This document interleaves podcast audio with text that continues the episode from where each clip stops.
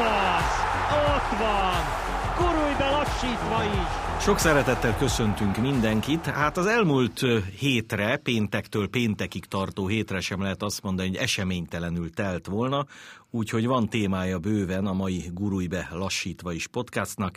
Berkesi Judittal ülök itt, én magam Hajdubé István vagyok, és nem is tudom, Judit, hol kezdjük a magunk is belügyével, tehát a, a magyar labdarúgással, vagy a magunk is belügyével, hogy bajnokok ligája mérkőzést rendeztek Magyarországon, akkor, amikor már magyar csapat ugye nincs versenyben.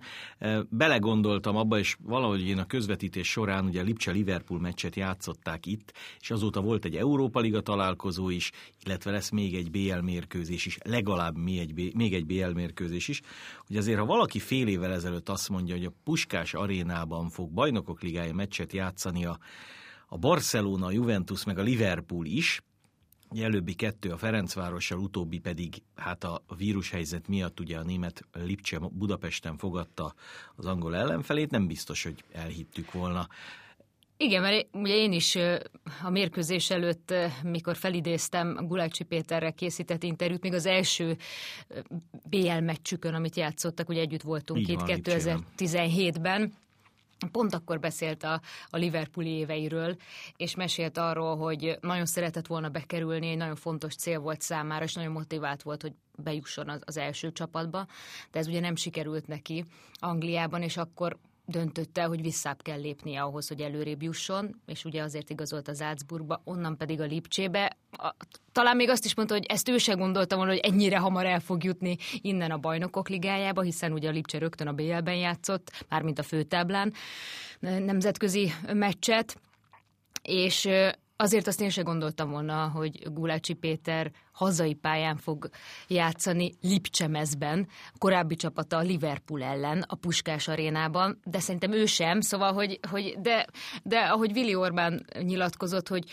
most már olyan helyzet van, és annyi minden a feje tetejére állt, hogy ő végül is annyira már nem is csodálkozott azon, hogy végül így alakult. Te egyébként honnan nézted a meccset? Tehát mit, mit engedtek az UEFA szabályok annak, aki mondjuk így ugye magyarosan, hogy kispados riport, tehát a pálya szélén Följebb kellett azért nekünk is húzni húzódni, tehát teljesen nem maradhattunk ott lent, ahol egyébként az interjúkat készíthettük, de amíg lehetett, azért lent voltunk. Tehát akár a bemelegítést közelről nézni tudtuk, akár a mérkőzés végén már, már, már azért oda, oda tudtunk menni, és amennyire lehet test közelből láttuk, és láthattam én is a csapatokat, meg azt, hogy milyen érdeklődés van. Egyébként így is itt volt amerikai, angol, német, és még mi is ott lehettünk ugye magyarként újságírók és, és forgatócsoportok, vagy riporterek, szóval így is nagyon komoly, komoly érdeklődés volt, és azért az, az is szimpatikus volt, hogy most akár Jürgen Klopp is, de az érintett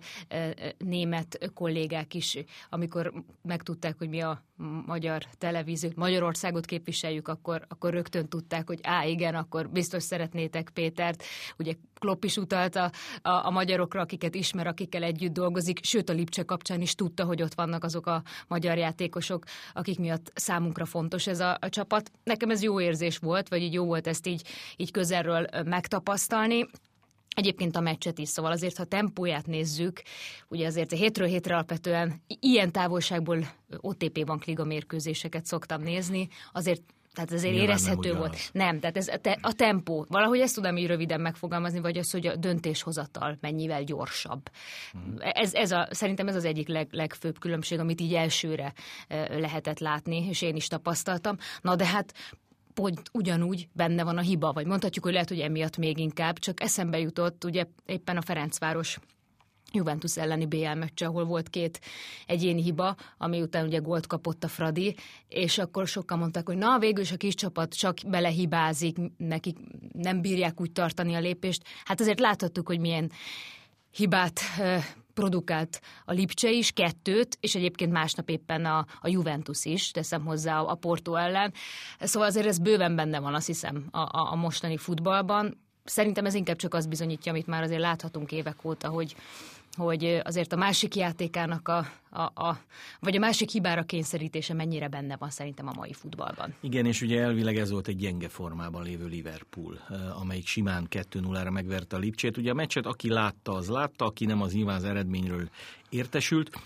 Ami még érdekes lehet onnan lentről szerintem, hogy ugye magyar mérkőzéseken ugye rendre hallja az ember, hogy mit, hogyan kommunikálnak egymással a játékosok, mit mondanak az edzők. Sőt, ugye például a Barcelona-Paris Saint-Germain mérkőzés kapcsán bizony spanyolul, hogy mit mondott Bappé éppen Jordi Albának, és így tovább, és így tovább és, és kiderült ugye, hogy nem a legszalonképesebb társalgás folyik ott a pályán, itt a Puskás stadionban játékosok, illetve az edzők hogy, hogy viselkedtek? Tehát mennyire voltak aktívak? Hallottál egyáltalán valamit?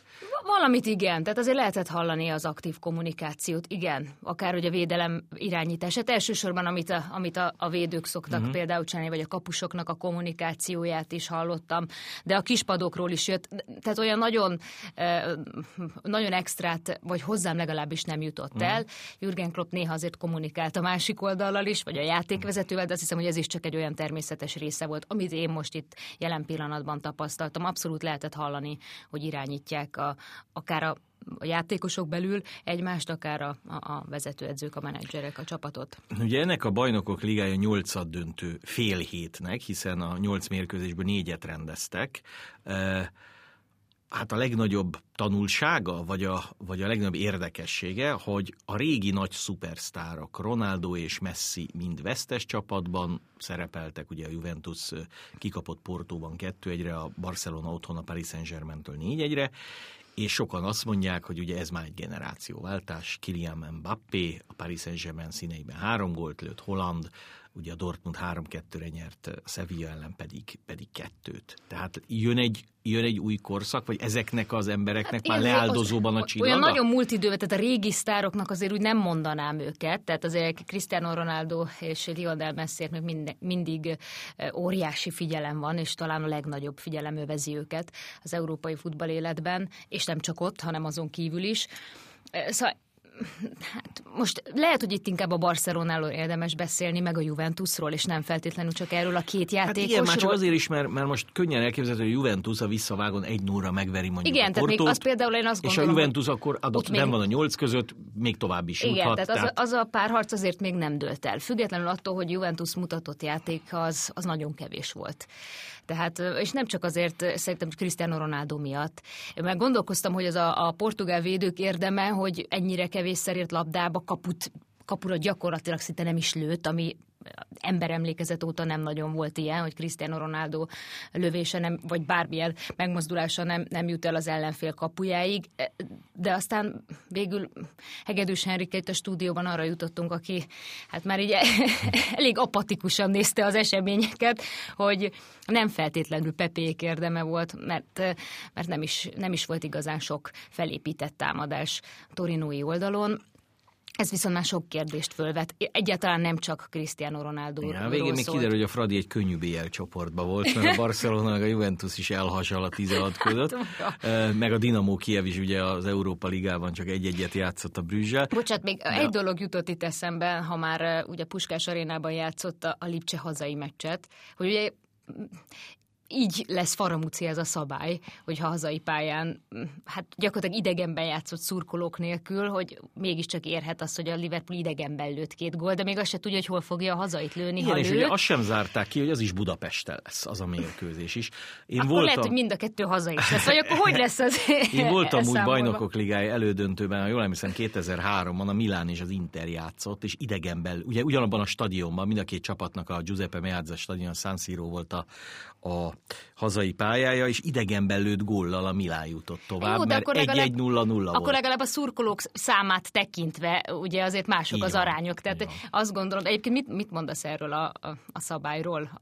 Mennyire értesz ezzel egyet az idegenben lőtt gól szerepéről. Bár most ha épp az Enfieldre gondolunk, ott, ott tényleg nagy dolog mondjuk idegenben gólt lőni, szóval hogy mennyire határozható meg ez tényleg objektíve, mint, mint hát, döntő faktor. Hát ugye nyilvánvaló, hogy, hogy valahogy el kell dönteni. Tehát olyan előfordulhat, hogy most nyilván díjazhatnál azt is, hogy hazai pályán te támadóbb szellemben játsza, és az otthon lőtt több gól. Én azt gondolom, az idegenben lőtt több gól szabálya az, az, az az igazából akkor jelenthet valami fajta előnyt a hazai pálya mondjuk egy visszavágó, ha hosszabbítás van. Mert akkor ugye a hosszabbítást, tehát 90 percet lejátszanak az egyik pályán, 90-et a másikban, másikon, de a plusz 30-at annak a pályáján, aki, aki ne, ugye nem utaznak megint ide-oda vissza, meg ez esetleges 11-es rúgásnál is. Én szerintem ebbe azért mindenki beletörődött. Tehát én nem hiszem, hogy ez a, ez a, ez a szabálya a leg, legrosszabb. Igazságosabb lenne szerintem, de ez nem megoldható mondjuk egy harmadik mérkőzés esetleg semleges pályán. De, de ugye Például mondjuk ugye a Bajnokok Ligája 19-20-as idényének a vége az abszolút egy semleges pályán történő egymérkőzéses valami volt. Ugye Lisszabonba elutaztak a csapatok. Ez sokaknak ott... tetszett is egyébként. Hát a nézőknek nem annyira az érintetteknek, akik nem lehettek nyilván, ott, gondoljunk ebbe nyilván, bele. ha nincs néző, akkor, akkor szinte mindegy. Igen. Tehát akkor a Puskás stadion nyilván ugyanannyira volt otthon a Lipcsének, meg ugyanannyira volt otthon a Liverpoolnak. Sőt, az is lehet, hogy a Liverpool tovább jut, és a következő fordulóban majd a hazai meccsét játsza a Puskás arénában. Fene tudja, mert ugye mindenki a helyszínnel elégedett volt. Azért Budapest jó helyen fekszik, sok szálloda van, nagyon jól lehet a, a vírus helyzetre való tekintettel elkülöníteni a csapatokat. Nagy a stadion, nagyok az öltözők, tehát igazából nem, nem rossz ez, ugye jövő héten is, ugye az angol csapatok közül például a Chelsea az Atletico Madriddal idegenben játszik, de nem Madridban, hanem Bukarestben. Úgyhogy Budapest, Bukarest végül is mindenütt lesz BL meccs. Na de szépen elbeszélgetjük az időt, miközben ugye fölrobbant itt a, a magyar labdarúgás. Bocsát, mert... össze tudjuk kötni, mert, mert Jürgen Klopp Boldog Tamást is említette, és azért ugye itt, mint aki ugye jó barátja, akivel Hajnal Tamás mellett akivel korábban együtt dolgozott, és hát ő az egyike azon edzőknek, aki már nincs, és hát most újabb edzőváltások voltak. Most elkezdjük akkor az MB1-jel. De Kezdjük. Ugye alapvetően három dologról érdemes szerintem beszélni, a Honvédról, a Fehérvárról és a Debrecenről. Ez szerintem három külön történet. Ha kezdjük a Honvéddal, a Honvéd ugye az egyetlen olyan szakmai stábváltás, és ezt szándékosan fogalmazom így, ahol nem csupán az edzőnek kell mennie, hanem a sportigazgatónak, Urbány Istvánnak is. Ez egy nagyon érdekes kérdés, de hát, hogy ez Miközben az edző, a második edző, ugye Pisont István, az marad a Honvéd kötelékében, csak a felnőtt csapat edzéseit nem ő fogja irányítani, hanem, hanem Horváth Ferenc. A másik két esetben, ugye Debrecennél, illetve a, a Fehérvárnál, ott is van kvázi sportigazgató, Tőzsér Dán, illetve Kovács Zoltán, Tőzsér Dániel nem régóta, Kovács Zoltán régebb óta, ott, ott maradtak a sportigazgatók, kinek a hibája? Tehát, tehát ugye nyilván a tulajdonos pontosan tudja, hogy az adott klubjánál ki miért felel, maradjunk a Honvédnál.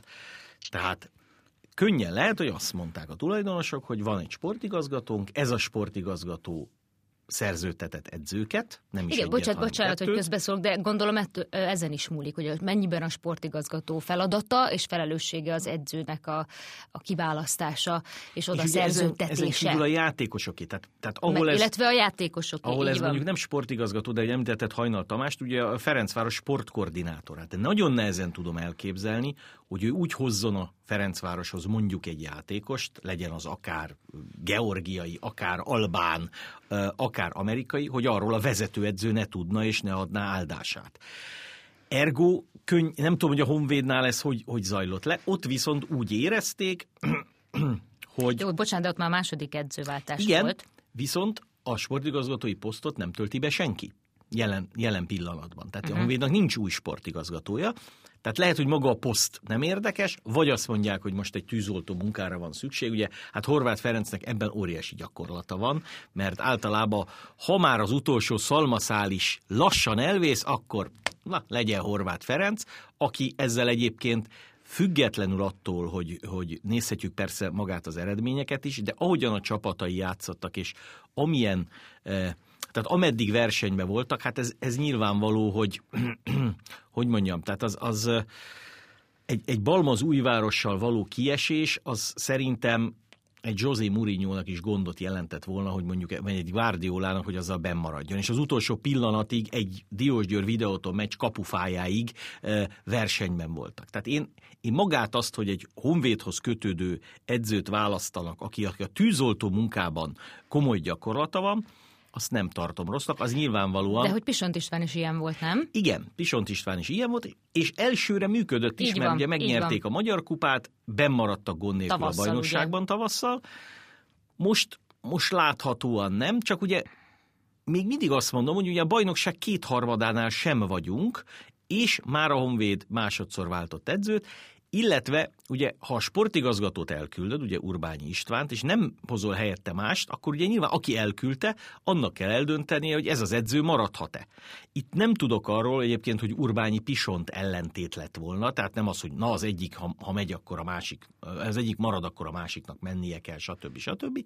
De egész egyszer azt gondolom, hogy, hogy valamire, és itt tanulságos a történet, mert ugye Urbányi István tavasszal került oda, valamire egy év tapasztalata után azt mondják, hogy ez nem kell. Ugyanakkor minden csapatnál nyilván a tulajdonosok biztosítják az anyagi feltételeket is. Tehát lehet, hogy valaki azt mondja, hogy nekem belefér az, hogy X összeget elköltök sportigazgatóra, játékosokra, és még nincs eredmény, és hát ha majd lesz, és nyilván lehet, hogy valaki azt mondja, hogy na nem, hát ez, ez már itt tűrhetetlen az élet majd, majd igazolja. Mert ugye a másik első osztályú csapatnál, a Fehérvárnál, ott, ott eléggé sűrűn váltogatják mostanában egymást az edzők. ugye gondoljunk arra, hogy az elmúlt esztendőben is volt menet közben edzőváltás, amikor Karió érkezett. Aztán nyáron egy újabb edzőváltás Márton Gábor, most pedig egy újabb edzőváltás. Egyelőre ugye a, a pályaedző Szalai Tamás készíti föl a csapatot, méghozzá nyilván legjobb tudása szerint, és Neki meg ugye abban van tapasztalata, hogy ő aztán ismeri a játékos keretet, kötődik ezer szállal a Fehérvárhoz, tehát szerintem nem rossz gondolat, csak Ugye itt az az érdekesség. Bocsánat, nem tudom, hogy mennyire lehet nehéz.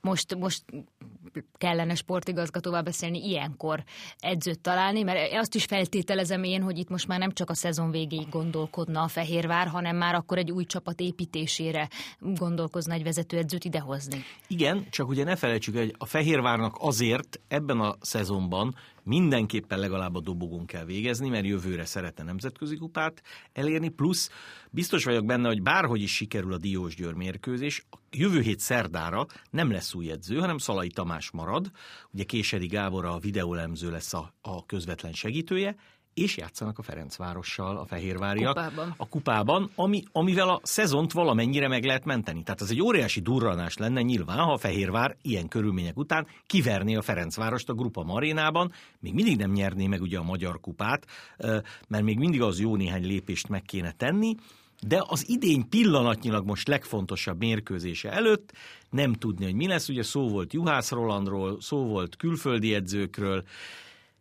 Viszont ott a sportigazgató Kovács Zoltán az úgy néz ki, hogy betonbiztos, de nyilván ott is a Fehérvárnál is, ugye tudják, hogy ki miért felel, ki mit csinál. Hát lehet, hogy ezeket a játékosokat kérte Márton Gábor, vagy kérte előtte Karió, vagy éppen Márkó Nikolics, ezeket Kovács Zoltán szállította, tehát nem ő tehet, nem tudom, eh, de nyilván ott, ott, ott hatalmasak az elvárások. Ugye Márton Gáborral majdnem nem te beszéltél igen, utoljára. igen, és pont, pont ezen gondolkoztam, hogy nem, nem az az első eset ebben a bajnokságban sem, hogy én készítem az utolsó interjút legalábbis azon csapat vezető edzőjeként, ugye Márton Gáborral, Bódog Tamással is, akinél gyakorlatilag ki is volt mondva egyértelműen, ugye, hogy, hogyha nem nyer a egy csapat. Ultimátum. Egy ultimátum után, igen, nem nyert a csapat, döntetlen lett végül. Döntetlen lett az Újpest, Újpesttel is és utána távozott, de még Kutor Attilával is én készítettem. Csak pont azért gondolkozom ezen, hogy ugye kinél mennyire vagy hogy van benne. Hát Bodog Tamásnál végül hát is egyértelmű volt a szituáció, még akkor is, hogyha nem kapott ki a csapat, hanem végül döntetlen lett. Márton Gábornál azért már, már, már benne volt korábban a levegőben, már volt, hogy rá is kérdeztünk Fradi mérkőzés után is, hogy, hogy hogyan tovább, de most félretéve minden sportszakmai dolgot, azért hogyha most tényleg két ember áll egymással szemben, és az egyiknek nem úgy megy a munkája, és, és legyünk abban nagyon biztosak, hogy Márton Gábor nem azért ment oda a Fehérvárhoz, hogy így szerepeljenek, és nem azért ment oda, hogy utána februárban távozzon. Tehát én, én nagyon éreztem rajta, hogy, ő, hogy ő, őt azért ezek megviselték, ezek a, ezek a dolgok. Igen, most csak, csak azért mondom, hogy és amikor mi odaállunk, akkor, akkor, akkor én ezt az embert is látom, függetlenül attól, hogy ott van egy vezetőedző, akit meg mégiscsak meg kell kérdezni, a miértekről, vagy a hogyan továbbról is, de, de, de valami, valami, ott, valami ott nem működött. Igen, ez borzasztó érdekes, bocsáss meg, hogy belekapaszkodok Igen. a szavaidba, mert nagyon sok esetben azt érzem, vagy éreztem magamon is, amikor interjút kellett készíteni, hogy mint magánember nem jutna eszembe oda menni Márton Gábor. Van neki elég baja. Én nem akarom őt bántani, ő is tudja nyilván, hogy nem az időjárásról fogunk beszélgetni, vagy a, nem tudom én, a kutyák táplálásáról reggel és este, hanem arról, hogy mi van a csapattal. És mégis hivatalból ugye meg kell kérdezni, hogy mi van, és és ugye én nagyon sok Fehérvár meccset közvetítettem, szinte mindegyiket láttam, meg az utána lévő edzői interjúkat is, és most egy, egy nagyon megtört embert láttam ott. Egy olyan embert, aki tényleg legjobb tudását, az lehet, hogy a legjobb tudása csak erre volt elég, és akkor nem méltó ez a klub. Tehát sok mindent lehet Márton Gáborra mondani, nyilván mondtak is, meg lehet, hogy fognak is, de hogy nem akarta volna azt, hogy a Fehérvár jól szerepeljen, az egészen biztos, hogy nem így van, tehát akarta, és most éreztem ebben, a, ebben az interjúban, Igen, én is, én is hogy, hogy, hogy itt ő már tényleg azt mondja, hogy sőt, kis tudással úgy éreztem, ha ő klubvezető lenne, ő nem tartaná meg azt az edzőt, aki mindent megpróbál, és öt meccsen, az elmúlt öt meccsen egy pontra képes ezzel a csapattal. Igen. Nekem itt, itt ennek kapcsán két dolog jut az eszembe. Az egyik, tehát gondoljunk abba bele, hogyha mindenkinek megvan a maga munkája, akinek van, hál' Istennek, és, és tud dolgozni, és valami nem megy, valami nem működik. És folyamatosan ki kellene állni a nagy nyilvánosság elé, és, és erről beszélni. Tehát szerintem az egyikünknek se lenne könnyű, akár nekünknek, ami munkánk végeztével kiállni és elmondani rögtön meccs után, vagy bármilyen munkavégzés után, hogy mi, mi nem működött. Szóval azért szerintem ebben mégis csak valamilyen szinten empatikusnak kell lenni, függetlenül attól még egyszer, hogy a szurkolókat viszont érdeklik, és a szurkolók szurkolók meg magyarázatot várnak teljes joggal, és azt szerintem amennyire lehet meg kell adni. A másik, ami eszembe jutott, és ez már nem feltétlenül csak Márton, sőt egyáltalán nem szorosan e, e, ehhez az ügyhöz tartozik, de mégiscsak szóba kell hozni azt, és talán már beszélgettünk erről, hogy, hogy sokszor érzem azt, hogy valamit nem mondanak el, akár a játékos, akár a vezetőedző. És itt is mindig van egy olyan határ, hogy, hogy mi az, amit, amit nekem nem is biztos, hogy ki kell belőlük szednem. Mert van egy csapat, és van, van annak egy belügye. Mi az, ami ránk tartozik, és mi, mi az, ami érdem, hogyha azt mondom, hogy na nekem most elmondta, és jól szitta, mert valószínűsíthetően akár ott is lehetett feszültség Fehérváron. Tehát el tudom képzelni, főleg azért zsinorban jönnek a vereségek. Na most azt kell tudnunk, hogy, hogy ki kivel, a, a, akár az öltözőben, vagy az edzéseken mi van, és mi az, amikor azt érzed, akár a játékoson is, hogy Mondaná, de inkább nem mondja, mert neki van egy olyan közössége, amit viszont nem akar, ahova nem akar oda piszkítani, és akkor viszont érzed, hogy na nem mondott el mindent, de mégis hagyom, mert ő legalább a bajban így, így kiáll a közösségért. És akkor arról még nem beszélünk, hogy bizony olyan is előfordul, hogy valakivel beszélgetünk, és tudjuk, hogy mit akar mondani, de mondjuk a klubja érdekében, a saját szerződése szempontjából, vagy a saját klubjáról, vagy néhány beosztottjáról, játékosáról nem mondhat rosszat. Nem mondja, és bizony olyan is van, hogy, hogy érezzük egy emberen, hogy ez bizony nem mond igazat. És ezt hogy jelzed neki? Hát nyilván nem vágod a kép, hogy ne haragudjon, ön hazudik. Lehet ez is egy módszer, de lehet az is, hogy szembesített tényekkel. Nagyon-nagyon sok minden elképzelhető. Még egy dolgot hadd mondjak, és átkanyarodva a Debrecenre, mert ugye jövő héten majd megint okosabbak leszünk, hogy a Fehérvár mit játszik a Diósgyőrelmi bajnoki, meg a Fradi elleni kupa meccsen. A Debrecen az azért egy külön történet, mert ott meg nincs eredménytelenség. Hát a Debrecen azzal az edzővel, akivel valaha veretlenül első osztályú bajnok lett, akit visszahívtak tavaly megmentőnek, de nem tudta bent tartani a csapatot, de ezután nem küldték el, ezzel az edzővel, Kondás elemére, ugye Debrecen vezeti a bajnokságot és mégis két rosszul sikerült mérkőzés után elküldik. Sőt, azt is meg kell mondani, ugye nyilván ezt viszont nyugodtan kijelenthetjük, hogy az nem hétfőn este a Gyirmót elleni vereség után fogant meg, hogy kedden 10 órakor vagy 11 órakor bejelentik Huszti Szabolcsot és Toldi Gábort, hiszen egyikük sem Debrecenben lakik, mind a kettőjüknek a családi életét föl kellett adni. Toldi ugye Fehérváron edző volt, nyilván a Fehérvárral meg kellett egyezni, hogy őt, őt onnan valahogy elengedjék. Tehát magyarul annak a mérkőzésnek az eredményétől függetlenül Tudták Debrecenben a vezetők, hogy kedden már pedig edzőváltás lesz. És abban is biztos vagyok, hogy ezt a vezetőedző viszont hétfőn este még nem tudta.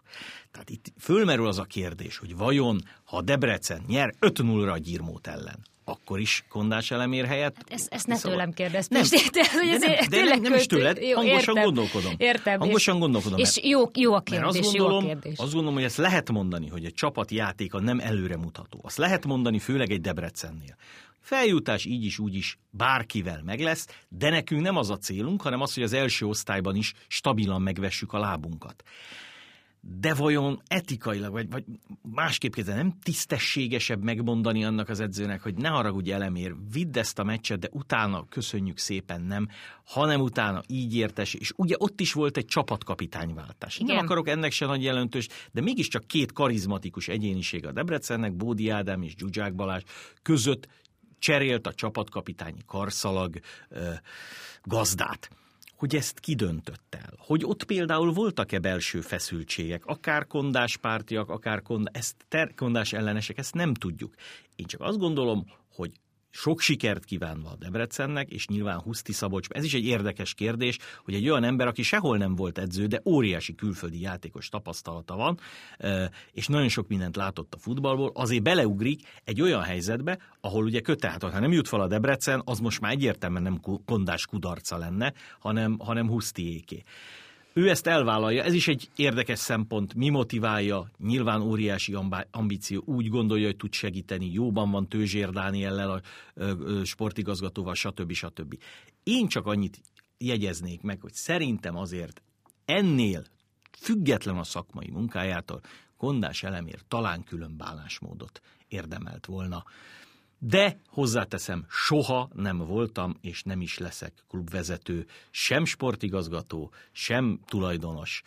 Hát edző meg aztán végképp nem, úgyhogy itt igazából igazságot tenni nem lehet, hangosan gondolkodni viszont minden nem lehet. Igen, nem nagyon tudok pluszban hozzáfűzni, mert igen, tehát az információk hiányában ez most itt találgathatunk, hogy mi miért van, meg milyen feszültség volt, ha volt. Minden esetre igen, kicsit furcsa, furcsa eljárásmód, ez, ez egyértelmű. Lehet, hogy egyszer ki fog derülni az igazság egyik vagy másik oldalról, és akkor árnyalódik a kép, mert sokszor van az, hogy mi, mi csak kívülről látunk valamit, meg olyan is van, hogy az egyik oldal elmondja, és akkor hú, azt azt gondoljuk, hogy mi történt, és akkor az csak úgy van, és akkor meghallgatjuk a másik oldalt, és akkor lesz belőle az a, az a fajta, hát az igazságnak még minden esetre két szelete, amiből, amiből mi megpróbáljuk összetenni. Kicsit azt érzem, hogy mi is azért, noha azért hétről hétre benne vagyunk, meg látjuk a labdarúgó mérkőzéseket, sőt beszélgetünk is az érintettekkel, de azért még mi se tudjuk megmondani, hogy kinek pontosan milyen szerepköre van egy klubon belül, gondolok itt akár a sportigazgatóra, akár a vezetőedzőre, mert meddig terjed inkább úgy mondom a kompetencia, és lehet, hogy ez klubonként változó is. Így van, és azért még egy dolgot hadd mondjak magunkról, és ezzel zárjuk most ezt szerintem, hogy ugye nekünk bármilyen fórumon beszélünk, azért az óriási felelősség. Tehát mi csak tényekre és információ morzsákra hagyatkozunk, de természetesen azt is el tudom képzelni Debrecen esetében, hogy a csapat egyik fele már sejtette, hogy itt edzőváltás lesz. Ha, ha az esetleg nem hajtott annyira kondásért, akkor a Debrecenért nem hajtott, akkor, akkor azt mindenképpen csírájában el kell az ilyet, ilyet folytani. A következő fordulók nyilván mind a három csapatnál majd kiderítik, hogy ki tett meg mindent és ki nem, e, és mi, melyek voltak a helyes döntések, és biztos vagyok benne, hogy ha ha majd leülepszik a dolog, és egy fél év múlva leülnénk beszélgetni, és lehet, hogy le is fogunk mondjuk Urbányi Istvánnal, vagy Márton Gáborral, vagy éppen Gondás Elemérrel, akkor egy olyan vetülete is ennek a dolognak előkerülne, ami most még érthetően nem kerülhet elő.